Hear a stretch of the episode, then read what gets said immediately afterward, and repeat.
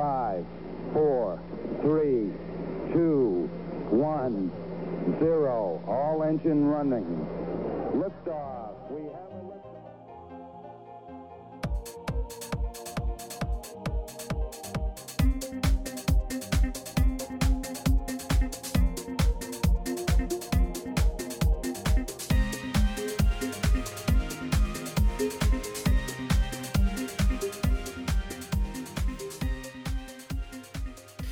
한국과 미국 스타트업 어, tech 기업 이야기 조강의 4센트. 저희가 지난주에 이어서 오늘도 어, 인터뷰를 해보려고 합니다. 그래서 조강의 4센트 한 놈만 팬다 코너를 다시 한번 진행을 하려고 하고요. 제가 별도로 기획한 건 아닌데 본의 아니게 하다 보니까 이 지난주에 저희가 천조국 미국의 국방 분야 스타트업 기업 에 대한 인터뷰를 했었고 오늘은 또 우주 분야에 대해서 스타트업은 아니지만 연구소에서 일하시는 분이긴 하지만 우주 분야에서 일하시는 분을 저희가 오늘 모시게 돼가지고 그래서 천조국의 미국의 국방과 우주 분야를 넘나드는 저희가 시리즈를 본의 아니게 기획을 하게 됐네요.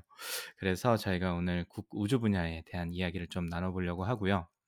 어, 오늘은 미국 우주 분야를 이끌고 있는 JPL 어, 아마 들어보신 분들이 꽤 많으실 것 같아요. 그래서 그렇지만 혹시나 모르시는 분들을 위해서 제 프로포션 레버레토리의 김소영 박사님을 모셨습니다. 어, 먼저 우리 JPL 이야기를 조금 먼저 해보죠. 김소영 박사님을 모시기 전에 쪼박님은 혹시 JPL 알고 계시나요? 뭐 당연히 네. 아실 것 같기도 하고 그런데. 네, 뭐 여기서 가깝기도 하고 그리고 어 샌디에고랑 LA 쪽에서 계시는 분들 과학자분들이나 뭐 엔지니어들 모여서 하는 그런 재미과학자 협회 그런 데서 활동하시는 분들 중에서도 JPL에 계신 분들이 좀 덜어 계셔서 아. 네. 네. 네. 근데 아직 한번 J- 직접 가보진 못했어요. 아, 그래. 네. 아, 아쉽다. 가보셨으면 또 이야기가 달랐을 텐데, 그죠? 그죠? 네, 맞습니다. 네. 칼텍까지만 딱 가보고 JPL은 못 가봤습니다. 아, 그게 위치가 다른가요? 제가 잘 몰라서 그런데. 어, 좀 이따 설명해 주시겠지만 뭐 거기 간다고 해서 바로 옆에 갈 수 있는 그런 건 아니고요. 아, 네, 그렇군요. 네, 칼텍 소속이라고 나오는 것 같더라고요, 웹사이트에 보니까. 그래서 그 얘기는 저희가 조금 더, 네, 네. 어, 이제 김 박사님 모시고 이야기를 좀 해보도록 하고, 제가 기억하는 그 JPL은, 뭐 저도 뭐 본, 들은 적도 있고, 뭐 아닌 적도 있는데, 제가 생각해 보니까 일반 분들이 조금 들으셨을 만한 게 어떤 게 있을까 고민하다 보니까, 그맷 데이먼이 주연한 마션에서 그렇죠, 그 그렇죠. 나사와 함께 등장하는 기관이 이제 JPL이라는 기관이죠. 그래서 거기서 나와서 아마 많은 분들이 조금 아실 수 있지 않을까 싶고 최근에는 화성에서 지금 열심히 그 드론 날리고 계시잖아요. 그분들을 이제 지휘하는 이제 통제하는 게 이제 JPL에서 한다고 제가 알고 있습니다.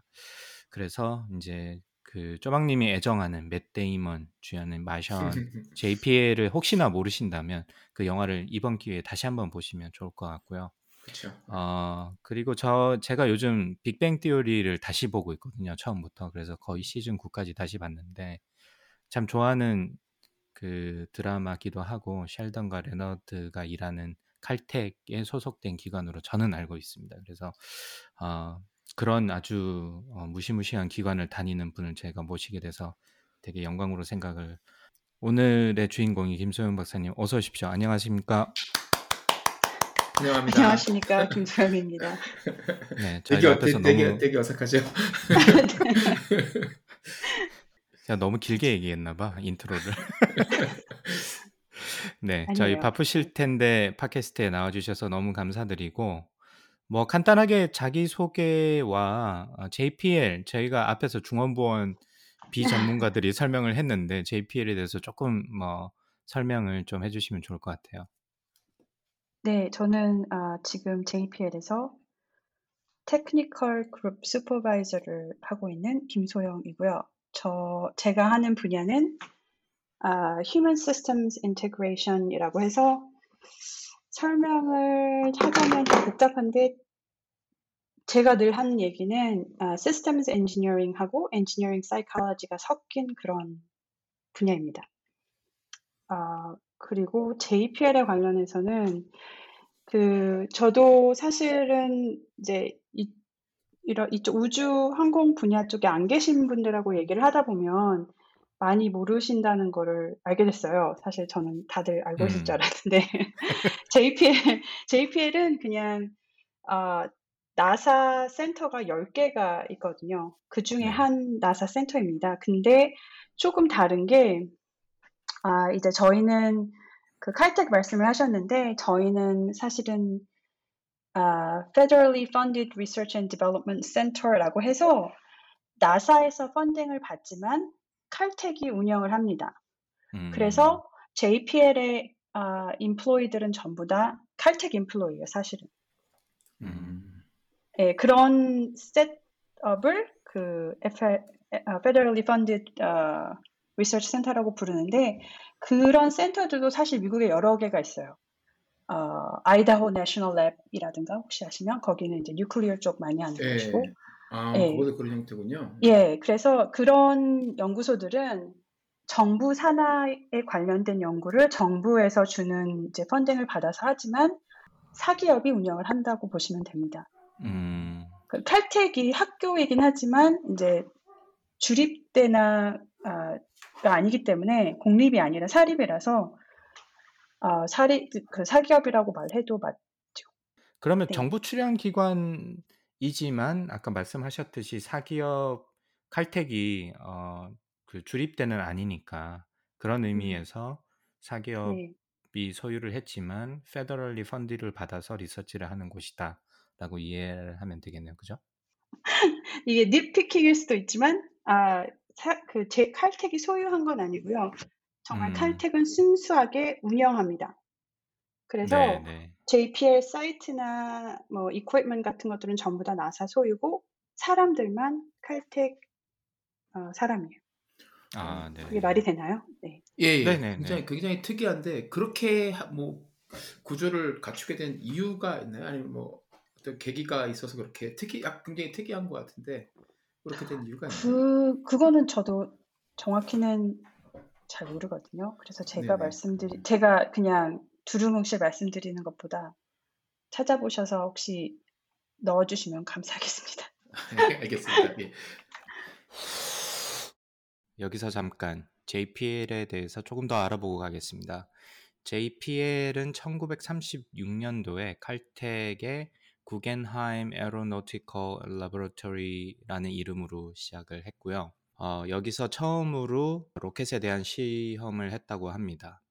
그리고 칼텍의 졸업생, 그때 대학원생이었던 프랭크 말리나를 비롯하여 여러 사람들이 그 말리나의 대학원 논문을 위해 가지고 로켓을 만들어서 실험을 했다고 하고요. 그 당시 말리나의 지도 교수였던 티오도르 본 카르만이라는 분이 있었는데 이분이 US 아미로부터 어, 재정적인 지원을 받았다고 합니다.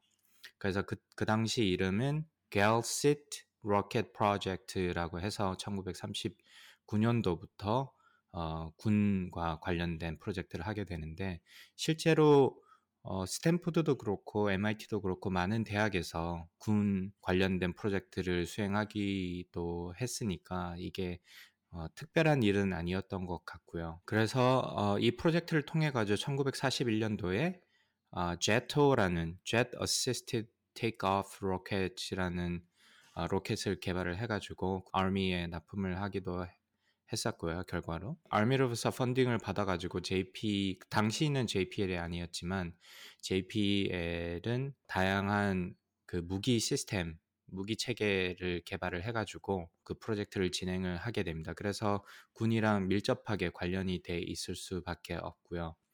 아무래도 이제 로켓이랑 그 저희가 아는 미사일이랑 발사하는 발사체 부분은 공통적인 부분이 많으니까 이 미사일과 아, 로켓을 개발을 하면서 어, JPL이 커왔다고 할 수 있습니다. 그 이후 JPL은 폰 브라운이라고 하는 그 알라바마 헌스빌에 있었던 엔지니어와 같이 팀을 만들어 가지고 인공위성을 만들기 위해서 프로젝트를 진행을 하게 되고요. 아, 그 이후 1958년도에 이 JPL은 아까도 말씀드렸지만 아, 로켓을 군과 함께 미사일을 주로 만들었었는데 그것이 로켓에 사용되는 기술과 동일하기 때문에 JPL은 결국 1958년도 12월에 나사로 편입이 되게 됩니다. 그때부터는 나사에서 우주 발사체를 위한 연구를 지속적으로 수행을 하게 되고요. 어, 그래서 지금 현재까지 어, 나사와 함께 일을 하게 되는 거고 이 전신이 이 원래 갤싯이라고 하는 구겐하임 Aeronautical Laboratory 자체가 JPL의 소속이었기 때문에 지금 현재의 모습을 띈다고 볼 수 있을 것 같습니다. 아니, 이 둘의 관계가 궁금했었거든요. 그러니까 칼텍에 계신 분들이 많은데 예, 칼텍이 네. 소유한 기관이라고 생각하시는 분도 계시고 그랬는데 아, 나사 소속인데 이제 오퍼레이션은 칼텍에서 하고 그리고 JPL에 계신 모든 종사 종업원들은 아, 뭐 연구원이나 예, 종사들은 직원들은 다 이제 칼텍 소속이다 그 말씀이신 거죠? 네. 그래서 이제 쉽게 보면은 이, 런거 얘기해도 되는지 모르겠지만 취업을 하면 보통 이제 무슨 베네핏이 있느냐 이게 나오지 않습니까? 근데 아, 저희 같은 경우는 칼텍 베네핏이 나옵니다. 저희는 음. 완벽하게 칼텍 직원이기 때문에. 근데 JPL에서 다니신다고 하는 것보다 칼텍 에서 다닌다니까 더 멋있어 보이는 건 저 때문 저만 그런가요? 느낌이 좀 그런 것 같은데 더 아까 얘기했던 인트로 중에서 좀 무식한 질문을 좀 해보자면 그러면 칼텍에 가면 JPL에 들릴 수 있는 건가요? 아니면 위치가 좀 별도로 아, 따로 돼 있습니까? 네, 따로 돼 있습니다. 그게 이제 어, 약간 JPL이 어떻게 이제 시작이 됐는가랑 약간 관련이 있는데 원래 JPL의 그 파운딩 멤버가 세 명이 있는데 원래 칼텍 학생들이었거든요. 음.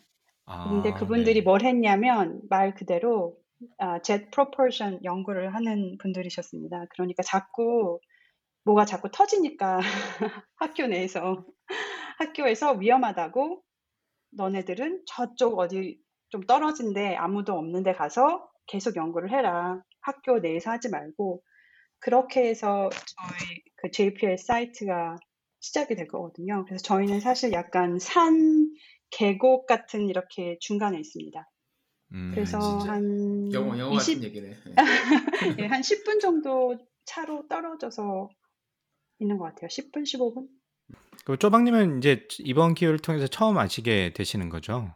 아 김소영 박사님을요? 네네네. 네 맞습니다. 김소영 그 강광님 소개로 처음 알게 됐고 며칠 전에서야 이제 서로 페이스북 친구가 돼서 연결이 됐고 실제로 말씀을 나눠보는 건 오늘 처음이죠. 예. 네. 근데 두 분은 제가 아까 이거 방송하기 전에 잠깐 예, 말씀 들어보니까 인연이 굉장히 오래 전으로 거슬러 올라가는 것 같아요. 네. 너무 너무 많이 너무 많이 올라가죠. 네. 너무 많이는 뭐 언젠가요? 뭐 대학교 때인가요? 아니면 고등학교 때인가요? 네, 대학교 때 음. 아마 제가 군대를 갔다가 휴가 나왔을 때 아마 처음 봤던 것 같아요. 처음 만나, 만났을 때는. 그러니까 막 그때 컴퓨터 동아리를 제가 다녔었는데 그때 막 신입생으로 김 박사님이 오셔가지고 그때 처음 알게 됐고 제 기억으로는 복학생이실 그러다가 때인가요? 그러면? 어, 그쵸. 어, 음, 그김 박사님, 예, 예, 그럼, 네. 리즈 시절인지는 잘 모르겠지만, 네, 꼬꼬마 시절이죠. 네. 아, 네. 그때를 기억하는 몇 안 되는 지인 중에 한 분이시고요. 아, 그리고 뭐 그때도 아마 좀 이렇게 공부나 이런 데 열망이 좀 많으셨던 걸로 제가 기억을 해요. 그래서 뭐 유학하는 이야기도 많이 나눴고 저도 그때 이제 제대하면서 그런 꿈을 많이 키웠다고 제 인터뷰에서도 말씀을 드렸었는데 그때 상당히 뭐 서로 이야기도 많이 하고 미국 가는 거에 대해서 뭐 음. 서로 도와주기도 하고 특히 제가 좀 잘 몰랐어 가지고 많은 도움을 주셨는데 결국 저는 삥삥 돌아서 나중에 이제 미국에 오게 됐고 어 우리 김 박사님은 그때 예 그 예정했던 대로 본인의 계획대로인지는 잘 모르겠지만 제가 볼 때는 예정했던 대로 잘 가셔가지고 지금의 현재에 계신 것 같습니다. 그래서 어, 좀 오늘 인터뷰가 조심스럽긴 하지만 워낙 제 어린 시절 이야기를 어, 알고 계신 분이라서 어, 그래도 굉장히 많은 정보를 주실 것 같아서 오늘 초청을 드렸고요. 제가 기억하고 있는 게 맞나요, 김서영 박사님? 군대 가시기 전에는 안 본 건가요? 그러면 군대 가시고 있어서 만난 건가요? 예, 제가 저도 그 97년 부분은 제가 97년도에 군대를 갔거든요. 아, 그렇군요. 네, 그럼 네. 그럼 그거 맞, 맞네요. 어, 제가 기억하기로는 98학번이신데 그죠? 이 나이를 이렇게 까도 네. 되는지 모르겠는데. 안 되는데 괜찮습니다. 네, 좋습니다. 그래서 이제 그런 저의 이제 군대 시절부터 알던 분이라 가지고 굉장히 오늘 조심스럽습니다. 오늘 뭐가 터질 것 같은 느낌도 좀 들긴 하는데 어쨌든 그렇게 해서 저희 유학 준비하면서 서로 이야기하던 그런 기억 나시나요, 혹시? 많이 얘기했 던 거는 기억이 나는데 무슨 얘기를 했었는지는 잘 기억이 안 나. 그럼요. 오래전 얘기니까 당연히 기억이 안 나겠죠. 너무 너무 오래돼서 그런데 그런 그런 거는 기억이 나죠. 이제 강, 아, 강 박사님하고 저하고 준비를 하는데 학교도 알아본다거나 뭐 준비해야 하는 시험들도 많이 있었지 않습니까? 그런 그쵸. 거 네, 얘기하고 그런 얘기했던 거는 기억이 납니다. 주로 이제 제가 많이 물어봤죠. 제가 더 몰랐으니까. 여기 착착 진행되고 제가 코 찔찔 흘리면서 막 물어보러 다니고 그랬던 기억이 좀 나는 것 같고요. 그래서 좀 아픈 기억도 조금 있네요.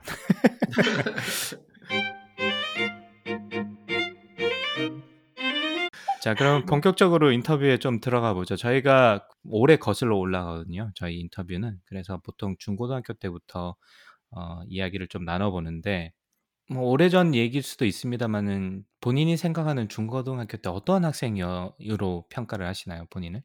저 굉장히 평범한 학생이었다고 생각합니다. 되게 딱히 그렇게 어, 특별했던 게 없었던 것 같거든요. 제 생각에는 그냥 음, 네. 평범하게 공부하고 평범하게 친구들이랑 잘 놀고 그랬던 것 같습니다. 뭐 그러면 평범한 중고등학생이었고 특별하게 관심 있었던 게 있으신가요? 뭐 교과목 외에 어떤 관심 있었던 분야가 또 있으신가요? 이제 제가 이제 항공우주 쪽에 있으니까 제가 어떤 특별히 그쪽에 관심이 있었던 분야가 있었어야 할 것 같지만 사실은 굉장히 고등학교 1학년 그 전까지만 해도 항공우주 관련된 거하고는 딱히 그렇게 알, 알 겨- 기회가 없었어서 별로 음. 몰랐었습니다. 근데 아직도 기억이 나는 게 고등학교 1학년 때 이렇게 전공 과목이 무슨 과목들이 있는지, 아, 무슨 과들이 있는지를 주는, 아, 알려주는, 설명해주는 그런 책이 있었는데, 그때 항공우주공학과에 대한 설명을 딱 듣고, 아, 정말 멋있다라는 생각을 했었어요. 거기서부터 시작이 됐습니다. 그리고 나서, 그리고 나서는 그 외에는, 어, 뭐 다른 그 관심거리라기 딱히라기보다는 일반적으로 그런 거에 대한 빨리 달리고, 아, 빨리, 빨리 움직이고, 굉장히 컴플렉스한 시스템? 그런 쪽이 굉장히 좋아했었어요. 그런, 어, 관심이 많았었어요. 뭐, 포뮬라 원이라든가, 아니면은, 이제, 그때 한창 어릴 때는 그, 일본 애니메이션이 한창 이제 유명, 어, 유행을 했었을 때인데, 그럴 때도 관심이 있었던 거는 이제, 아, 뭔가 메케닉이 나온다던가 그런 쪽으로 굉장히 관심이 많았었어요. 그, 그런 거 말고는 딱히 다른 것들은 없었던 것 같습니다. 여성분들이 많이 좋아하시는 분야는 좀 아니지 않나요? 저희가 일반적으로 생각을 했을 때. 그래서 더 이렇게 음. 그런 거를 교류할 기회가 없었던 것 같아요. 그 나이 아, 때. 관, 관심은 있었는데 그런 교류를 네. 할 기회가 많이 없으셨다. 네. 네, 그래서 그때는 그냥 이제 혼자서 알아보고 볼 수 있는 한에서, 어, 꿈, 뭐, 이제 꿈이랄까 그런 걸 이제 관심이 있었다가 가장 크게 이제 그 키가 된 거는 그 과 설명해 주던 책자였습니다. 아, 진짜. 그, 네, 그때, 아, 항공우주과에, 항공우주공학과에 가면 우주선을 만들 수가 있겠구나라는 생각을 하고 음, 여기에 꼭 가야겠다라고 생각을 했습니다. 어, 그런 책자 보통 보면 야 이거 누가 읽겠어 이러는데 실제로 읽으시고 진로를 정하시는 분이 계셨군요. 네, 제, 제, 저, 저, 저 때에는 그래도 고등학생들 좀 순수하지 않았나요? 맞습니다. 순수하다기보다 순, 순진하지 않았나요? 순수했던 게 아니라 순진하지 않았나요? 어이, 그래도 맞습니다. 나름 꿈 많은 고등학생이었네요. 그죠? 맞습니다. 네. 보통 뭐 어. 그런 생각 별로 없이 그냥 전공 정하는 사람들이 이렇게 태반인데. 예. 저 네, 아직 요거- 그 책자도 기억합니다. 그 이렇게 그, 어, 그, 그 텍스트가 어떻게 나열이 되어 있었고 이런 것까지. 어, 진짜 굉장히 그게 인상적이었나 봐요. 그 지금까지 기억하시는 거 보면. 어. 네, 제가 생각해도 참 신기해요. 왜 그게 그렇게 마음에 남았었는지. 그럼 대학에서 전공을 그러면 뭐 항공우주공학과나 뭐 기계공학과 이쪽으로 정하신 건가요? 네, 그렇게 하고 싶었는데 사실 네. 전공은 전기전자공학부였어요. 음, 아, 그 이유가 네. 이제 저희 큰 삼촌이 에트리라고 지금은 한국전자전기원 연구원인가 그렇게 네네. 부르는 데 있잖아요. 네. 전자통신연구원. 네. 저- yes, 네, 그거요. 저기서 이, 일을 하고 계시, 계셔서, 이제 그쪽 학, 뭐, 전공도 그쪽이셨고, 그래서 제가 이제, 아, 나는 항공우주 쪽을 관련해서 가서 그쪽에서 일을 하고 싶다라고 이제 얘기를 드렸더니, 전자전기공학부에 가면 얼마든지 항공우주 산업에서 일을 할 수 있고, 또 그렇게 처음부터 너무 이제 항공우주가 굉장히 스페시픽한 과니까 음, 그렇게 줄여지 않고 그 포텐셜도 이렇게 넓혀 놓을 수 있고 가- 진짜로 네가 계속 항공우주를 하고 싶으면 그렇게도 갈 수 있으니 대학원에 가서 항공우주를 하면 되니까 음, 음. 우선은 전기전자를 하는 게 어떻겠냐라고 말씀을 해주셔서 전기전자에 가게 됐습니다. 어, 그래. 잘, 잘하셨네요.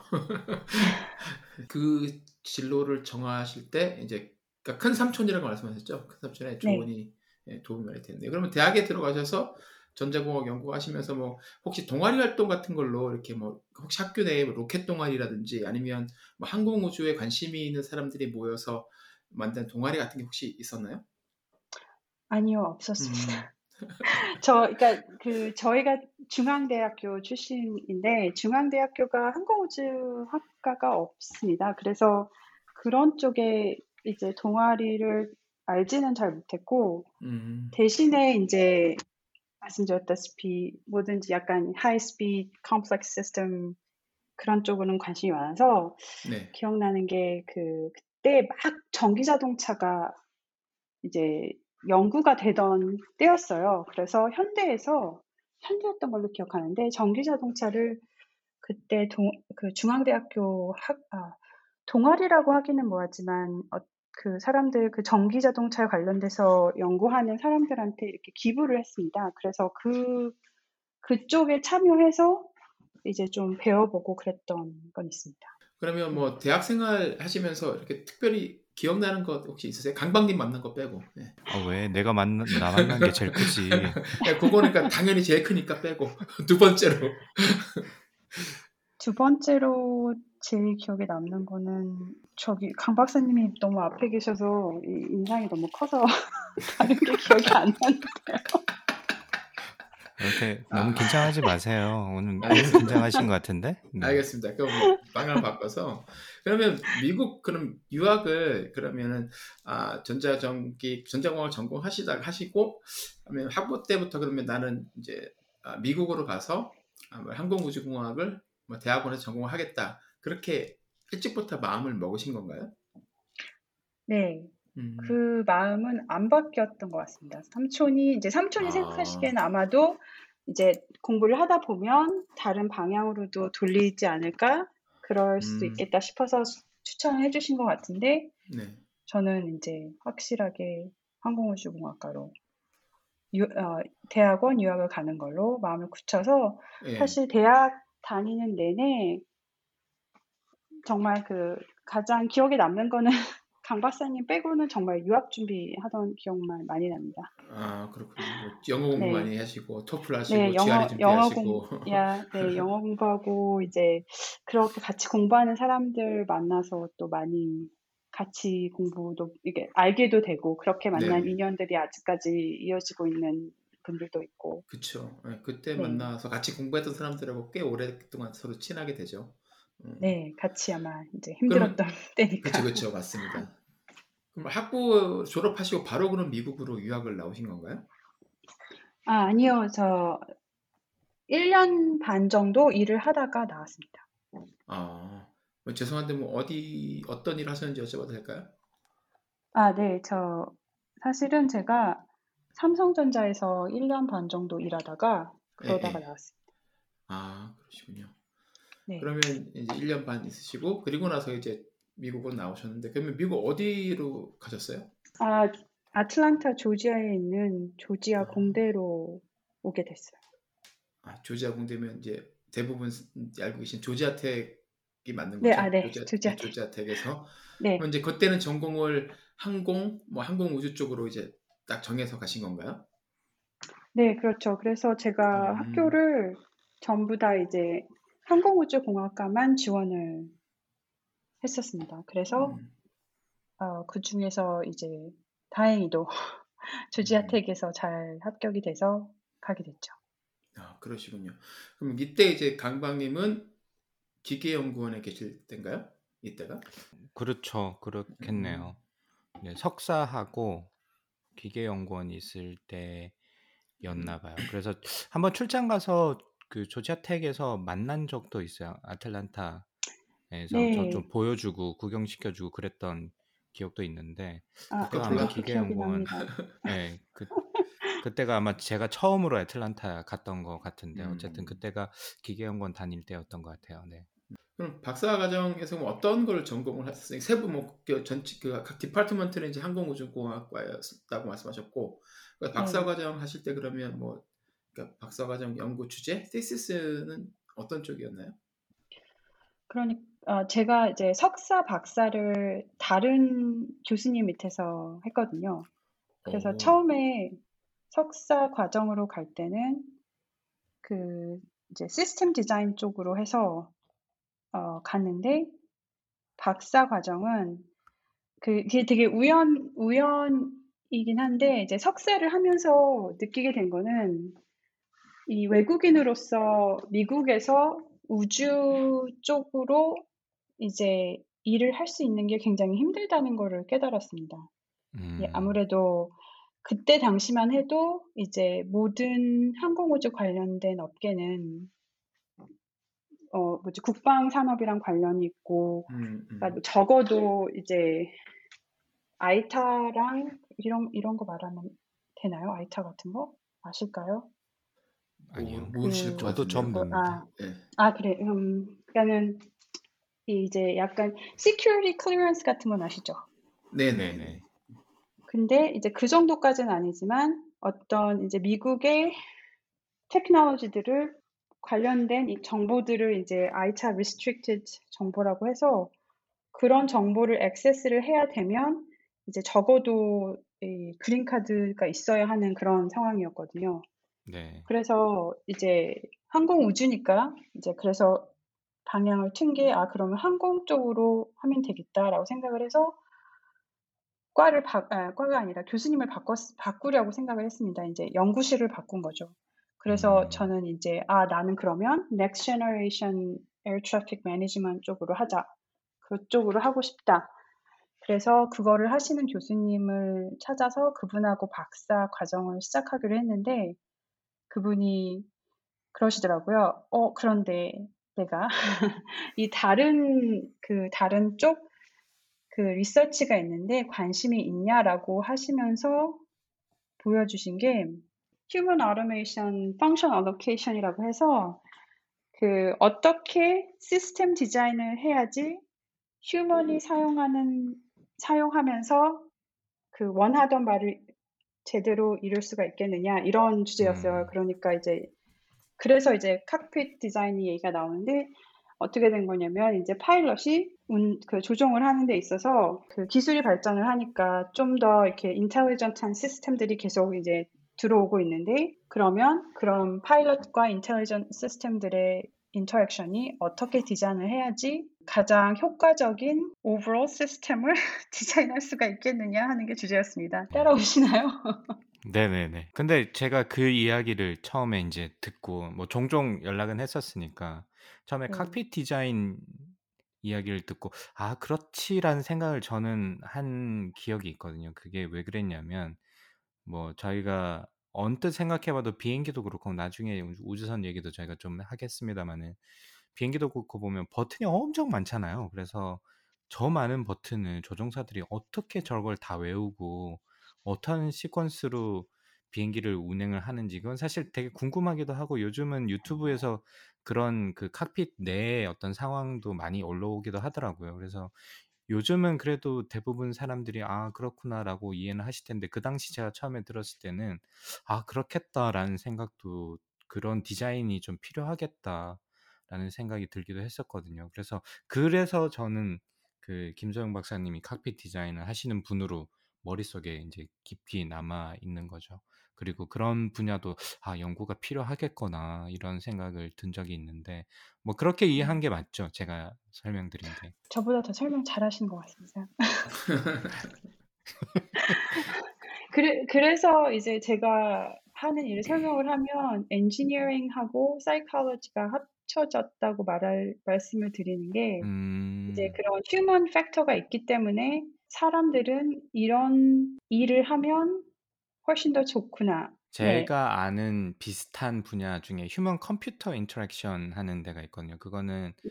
사실 그 컴퓨터나 이런 시스템을 만들 때 소프트웨어적인 시스템을 만들 때 사람들이 어떻게 하면 좀 편리하게 사용을 하고 어떻게 하면 수월하게 어 컴퓨터를 작동을 시킬까 이런 고민을 많이 하는 걸로 저는 알고 있고 그 안에서 뭐 user interface도 그렇고 user interaction 뭐 user experience 이런 단어들이 나오는 걸로 알고 있는데 그러면 네. 제가 이해한 바로 그 김 박사님이 하시는 분야는 그게 인제 시스템 뭐 소프트웨어뿐만이 아니라 인제 기계적인 차원까지 포함해서 어 사람들이 어떻게 이 기계를 그게 비행기가 됐든 우주선이 됐든 혹은 뭐 자동차가 됐든 잘 작동을 시킬지에 대한 고민을 하고 연구를 하는 부분이 지금 김 박사님이 연구를 하셨던 부분으로 설명을 드리면 맞을까요? 네. 맞을 것 같습니다. 네 내가 박사학위 받을까 봐.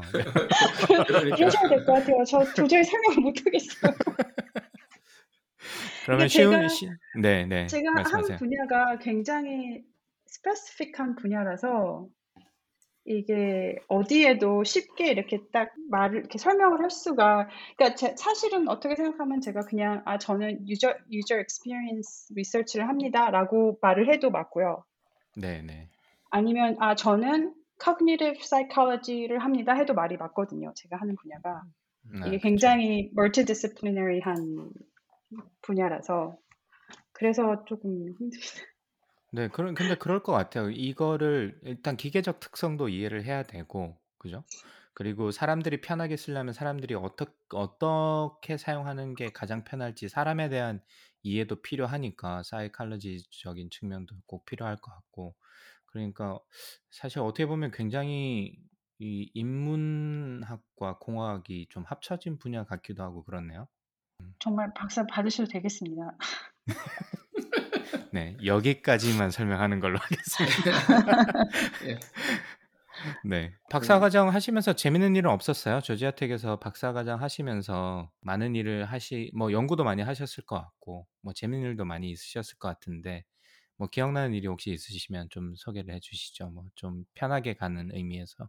재밌는 일이었다기보다 가장 인제 소중하게 생각하는 거는 친구들이었던 것 같습니다. 대학원 생활을 하면서 굉장히 사실 힘들었거든요.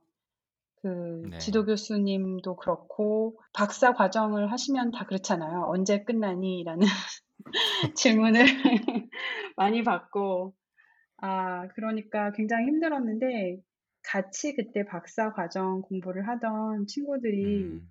이제 몇몇이 있는데 그 친구들하고 아직까지도 자주 연락하고 만나고 하는데 그렇게 같이 힘든 시간을 겪었던 그 친구들이 가장 인제 기억에 남죠. 음. 즐거웠던 일이었고 저희는 어땠냐면 저희는 점심시간이 늘 2 시간 정도가 걸렸습니다, 같이 만나면. 수다 그 떤다고 이유 스트레스 푼다고? 네. 음. 그리고 사실은 저희 그룹이 굉장히 다양해서 이제 제가 있었고 프랑스에서 유학을 온 2 명이 있었고 그다음에 그 한국 사람이지만 캐나다 사람이 음. 유학을 온 친구가 한명 있었고 그다음에 완전히 그냥 이제 중부 지방에서 미국인도 음. 한명 있었고 그렇게 아 그리고 이제 중국계 미국인 그렇게까지 있었거든요. 그러면 네. 그 그렇게 여러 명이 모여서 이야기를 하면 이제 물론 힘든 이야기도 많이 하지만 굉장히 다양한 이야기를 많이 했던 것 같습니다. 한 명은 한 명은 굉장히 종교에 회의적인 사람이고 한 명은 굉장히 종교에 데디케이트한 사람이었고 네. 한 명은 굉장히 이제 아, 게임에 굉장히 아, 그 중독까지는 아니지만 굉장히 사- 이제 그 옹호하는 쪽이었고 네. 저 같은 경우는 이제 어떤 particular 게임을 굉장히 말이 안 된다라고 하는 경우 그래서 뭐랄까 굉장히 그 디베이트 같은 걸 되게 많이 했었어요 친구들끼리 앉아서 음. 그러면서 서로에 대해서 많이 배우고 다른 문화에 대해서도 많이 배우고 서로 다른 문화에서 왔으니까 음. 그러면서 시야가 정말 많이 넓어졌습니다. 세상을 네. 보는 시야가. 그게 음. 저는 사실 대학원 때 그게 가장 즐거웠던 부분이었던 것 같습니다. 네. 그 사실 박사 과정이 다 힘들잖아요. 뭐 이거는 뭐 두말할 나위가 없는데 쪼박님은 박사 과정을 버티게 하는 뭐 힘, 원동력 같은 게 지금 돌이켜 보시면 어떤 게 있으셨을까요? 일단 뭐 가족이 있었던 게 가장 컸던 것 같고요. 어, 부담이 아니라. 두 가지 다죠 그게.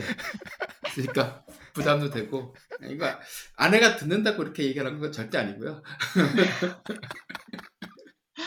네, 그게 있었고 어, 지금 김세영 박사님 말씀하신 거랑 또 비슷하긴 한데 저도 제 저희 실험실 친구들하고 굉장히 친하게 잘 지내서 음. 그 친구들하고 있으면서 저도 거기서 많이 위안받고 음. 실험실 내에서 시- 실험실 구성원들끼리 갈등 있는 그런 랩도 되게 많고 지도 그렇죠. 교수님하고 갈등 있는 랩도 많은데 저는 다행히 그 두 가지가 없어서 저는 사실 그냥 무난하게 박사과정을 했던 것 같아요. 딱히 음. 어렵었 어려웠었다 그런 거는 처음에 지도 교수님 이제 찾- 찾을 때가 살짝 좀 힘들었고 그 다음부터는 음. 저도 재밌게 잘 지냈습니다. 저희도 뭐 예, 미국 동부에서 온 친구, 뭐 중국에서 온 친구, 아니면 저처럼 한국이나 대만 여기 온 친구들 다 섞여가지고 이- 그 자- 여기저기 잘 돌아다니면서 놀았거든요. 얘기도 많이 하고, 네.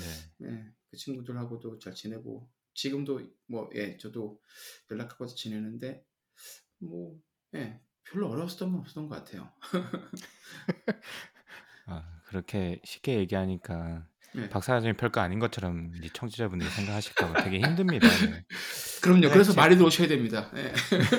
예. 근데 제가 이거를 기억하는 게 이제 그 김소영 박사님 이제 박사 말년차쯤에 뭐 통화를 할 일이 많아서 그때가 제가 미국에 이제 막 와서 아마 한참 박사 과정을 할 때였던 걸로 제가 기억을 하는데 그때 굉장히 힘들어 했었던 기억이 좀 있거든요. 그리고 앞으로 고민도 좀 많이 했었던 것 같고 그런 친구들이 많이 도움이 됐고 그 뭐 군대 가도 동기들이 가장 힘이 되잖아요. 같이 고생하시는 분들이 음, 그리고 음, 음. 그걸. 겪었기 때문에 서로 이제 동지애도 생기고 그런 건데 저도 생각해 보면 그런 같은 과에서 같이 했던 저희는 이제 랩 시스템이 아니니까 같은 과에서 같이 여- 같은 연차에 박사과정 했던 친구들이 뭐 가장 기억에 남고 우리 김 박사님처럼 그리고 저희 학교 같은 경우는 지금 뭐 이미지 박사 얘기도 지금 이미지 박사님이라고 보스턴에서 연구하신 분이 지금 저희 집에 놀러 와 있는데 그분도 저희 동기거든요. 그래서 같이 한인들이 얼마 안 되지만 모여서 이렇게 이야기도 좀 나누고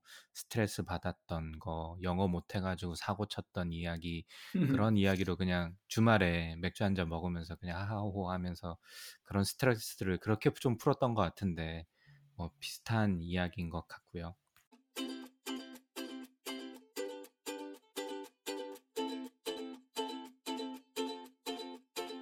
그러면 이제 박사 과정을 하시면서 아마 연구 뭐 어 뭐 교수가 됐을 수 academia에 뭐 postdoc을 해서 가실 수도 있었을 것 같고 아니면 뭐 industry로 가실 수 있는 옵션도 있었던 것 같은데 뭐 김 박사님은 그때 어떤 고민을 하셨고 어떤 결정을 하셨어요?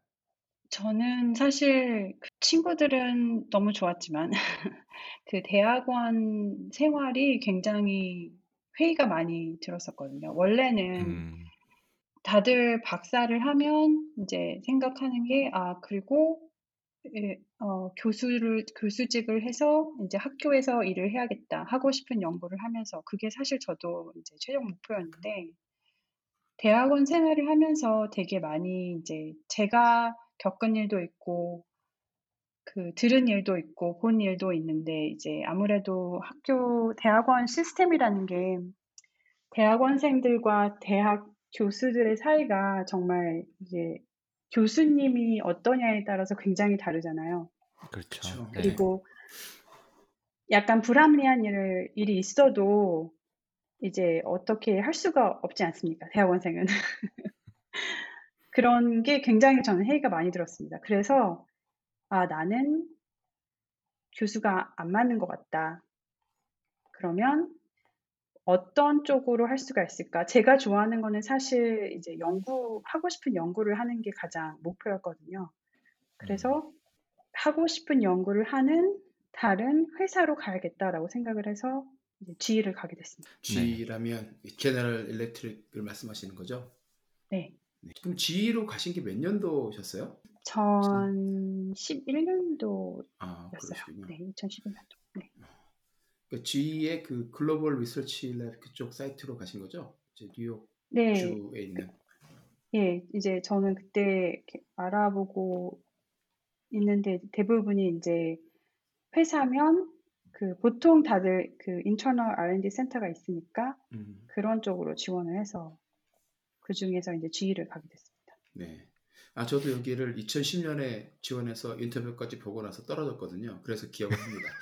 아, 이름도 특이하잖아요. 니스카이오나 그쪽에. 네. 네, 그래서 어 이거 어떻게 일지 이거 어, 이제 2010년 6월이었던 것 같아요. 예. 이야, 그러면 잘하면 우리 그 뉴욕에서 만날 뻔했네요, 다들. 그러니까 잘 못해서 지금 여기 팟캐스트에서 거죠. 아니, 그, 그래서 이제 아까 제가 김소영 박사님과의 인연을 제가 왜 앞에서 설명을 했냐면, 음, 그렇게 해서 헤어졌잖아요. 뭐 박사를 하시고, 어, 그 다음에 저는 이제 RPI로 그 업스테인 뉴욕에 있는 곳으로 트로이. 갔는데, 네.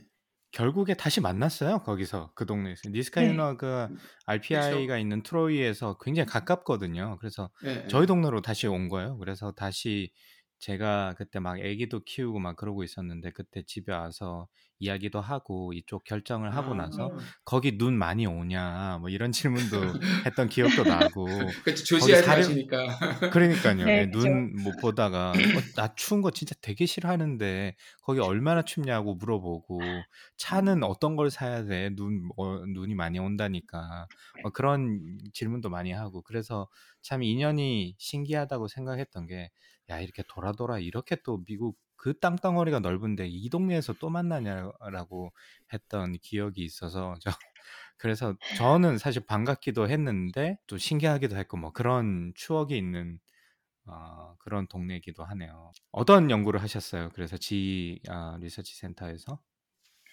그래서 이제 제가 하던 게 자, 다시 다시 쉽게 설, 다시 한마디로 얘기를 하면 결국 인터페이스 디자인인데 그 복잡한 complex system 인터페이스 디자인을 하게 된 한다고 할 수 있거든요. 그래서 네네.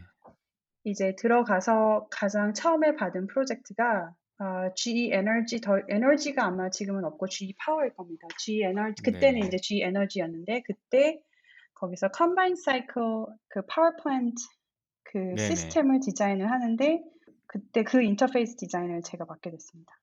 그게 처음 음. 프로젝트였어요. 그래서 제가 설명을 저한테 하기로 그 hiring manager가 저한테 하는 설명은 제가 이제 항공우주 쪽에서 왔으니까 aircraft engine을 땅에다 박은 거라고 생각하면 된다. 어, 맞네. 그래서 비슷한 거다. 잘할 수 있을 거다. 그렇게 역시 말씀을 어, 해주셨습니다. 어, hiring manager가 이 능력이 이렇게 좋아야 돼요. 그러면 주위의 그 당시 연구 분위기는 어땠어요? 제가 맡은 분야가 좀 운이 좋았던 거라고 해야 될 것 같은데, 이제 제가 하던 분야가 이제 GE 입장에서 보면은 저는 약간 시스템 디자인 쪽을 하지만, 아, user experience랑 비슷한 것 같다. 라고 생각을 하게 되는 상황이었거든요. 근데 그때 음. 마침 GE가 그 East Bay에 그 디지털 센터를 세울 때였습니다.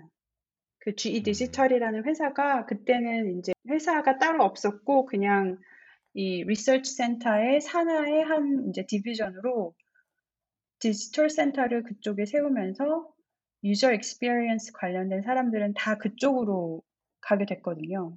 음. 그래서 사실 입사하고 나서 이제 강 박사님도 아시겠지만 한 10개월 후에 바로 또 저는 이제 캐- 어, 샌프란시스코 쪽으로 이사를 가게 됐거든요.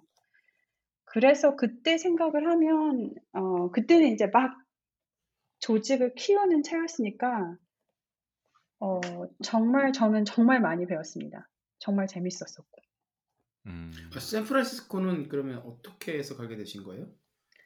제가 있던 속해 있던 랩이 전부 다 이제 리옥이 되면서 음. 그 샌프란시스코 쪽에 있는 연구소에 계신 그 에, 샌프란시스코 쪽 연구소에 계신 분 밑으로 다 랩이 가게 됐습니다. 그래서 그 밑에 있는 아. 사람들도 이제 전부 다 그, 그분한테 이제 리포팅을 하는 게 됐는데 선택을 줬어요, 사실.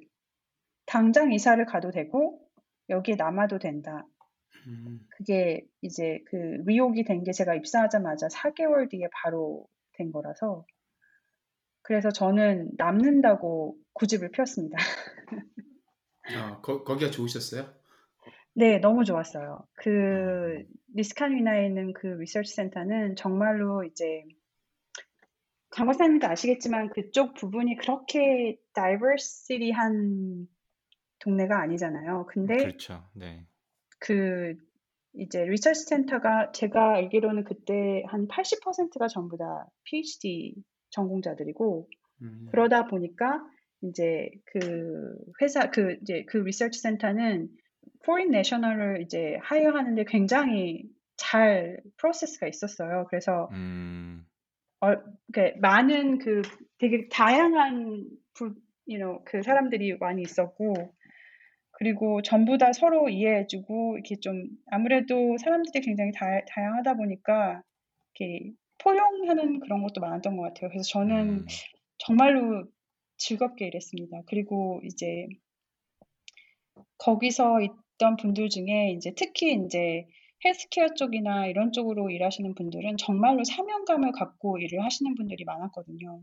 음. 이 GE가 하는 사업 자체가 대부분이 좀 infrastructure level 사업이다 보니까 그런 사명감을 가지고 내가 하는 이런 이 연구가 얼마나 큰 impact을 줄 수가 있는지에 대해서 확실하게 어웨어 하시고 계시는 분들도 굉장히 많아서 음. 정말 많이 배우고 그랬습니다. 그래서 가기가 싫었던 것 같아요, 처음에.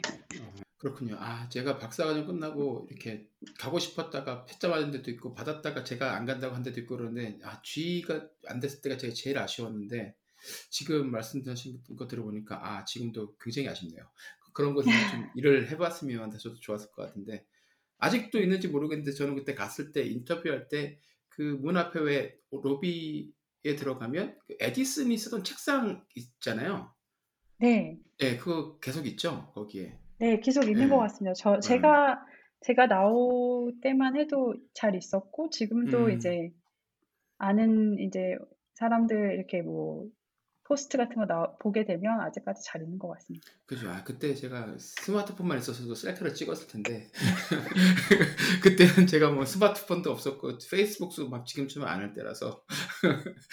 와, 대단하다. 이, 어, 에디슨리스 책상이구나. 그게 굉장히 인상적이었어요. 그래서, 아, 이 기업의 이렇게 오랜 역사를 보여주는 그 딱 상징적인 물, 물건이 로비에 있는 게 되게 멋있더라고요. 근데 그 조 박사님은 저 이거 처음 듣는 얘기라 가지고 네. 어 물론 뭐 미국이 이런 뭐 Bell Lab도 그렇고 이런 그 기업 사기업의 R&D 조직이 유명한 곳이 많이 있어서 네네. 박사과정 음, 박사 학위를 따신 분들한테는 굉장히 매력적일 수 있을 것 같긴 한데 GE 이쪽은 어떤 의미에서 좀 관심을 두셨어요? 지원하실 때?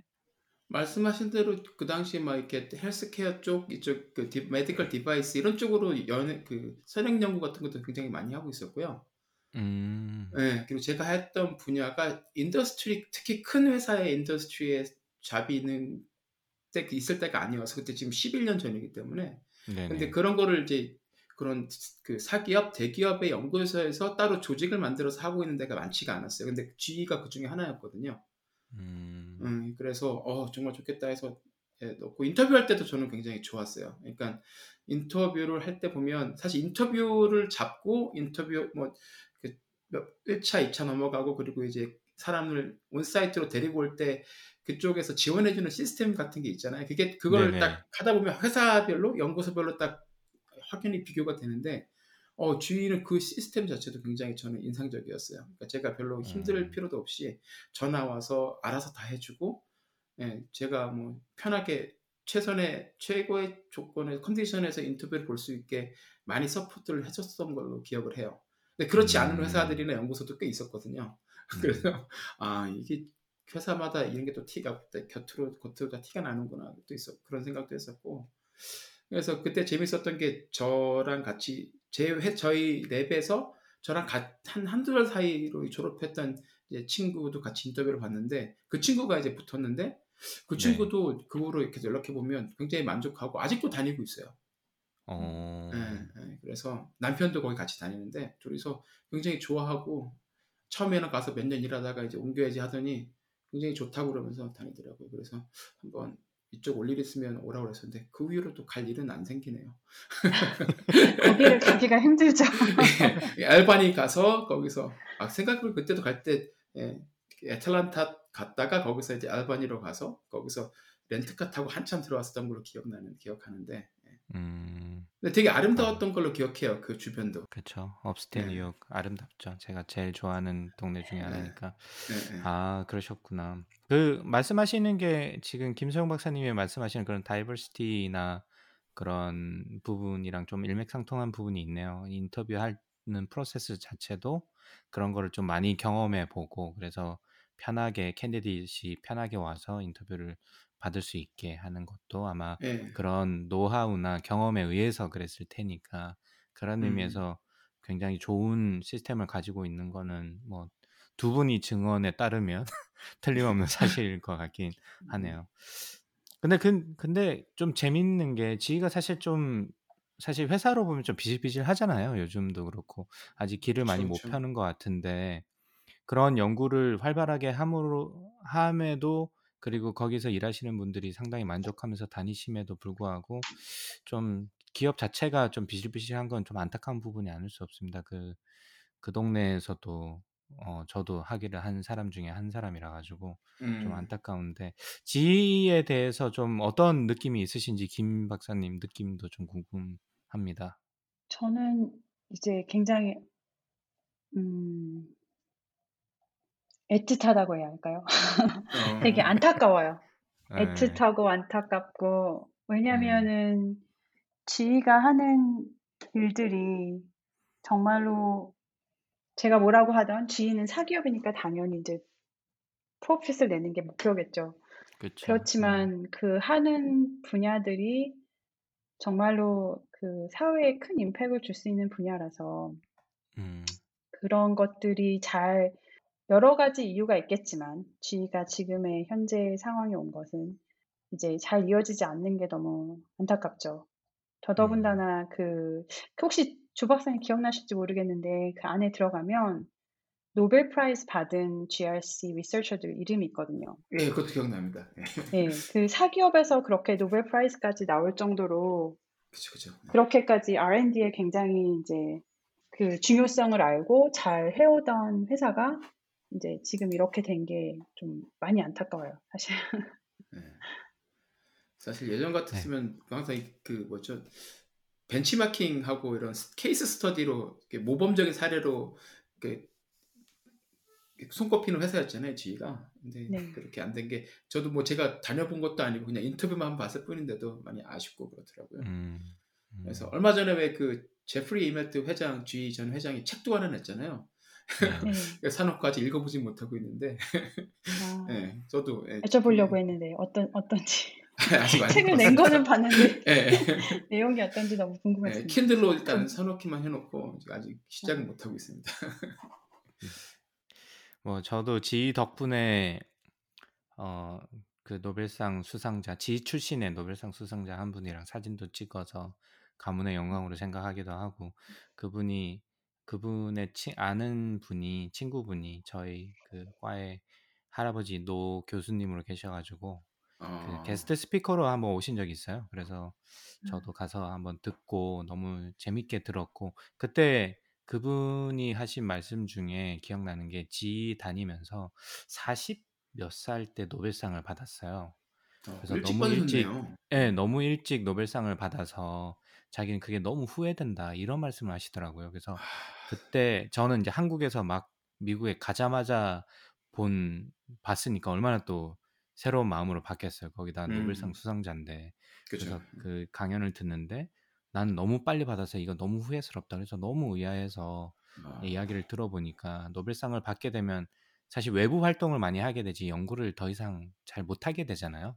물론 음, 뭐 상금도 그렇고 상금 뭐 얼마 줘봤자 그거 그냥 금방 또 써버리고 이러니까 연구를 계속 못하게 된 게 제일 한스럽다라고 말씀하시는 부분이 엄청 인상적이어가지고 야. 한국에 갔다 쓰면 최연소 뭐 이런 이야기로 막 계속 매스컴 타고 막 그랬을 텐데 오히려 아 미국의 학자들은 진짜 이런 mindset을 가지고 있는 분이 있구나라는 그 감탄을 할 정도로 저는 그분 강연이 참 마음에 들었는데 그 그분이 이제 지에서 받은 아까 말씀하셨듯이 몇 안 되는 노벨상 받은 분들 중에 한 분이라 가지고 상당히 좀 인상 깊었던 추억이 있는 어, 곳이기도 하고요. 저는 여기 가보지는 못했습니다. 가까이 있는데 가보지는 못했는데 어, 지금 생각해 보면 김소영 박사님 계실 때 한번 놀러라도 가볼 걸 들어갈 수 있는지 모르겠지만 아, 그런 생각이 좀 들기도 하고 그리고 그럴 아 조금 세팅되면 가봐야지라는 마음은 분명히 있었을 텐데 돌이켜 보면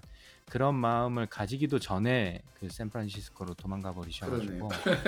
예, 만나자마자 이별이라고 만나자마자 다시 또 서부로 네. 가버리셔가지고 전 제가 싫어가지고 가신 줄 알았는데 그러면 이제 미국을 이렇게 네모나게 도신 거네요, 그죠? 예, 아틀란타에. 계시다가 예, 위로 올라가셨다가 저 서쪽으로 가셨다가 이제 거기서 이제 LA로 내려오셨는데 It's one small step for man,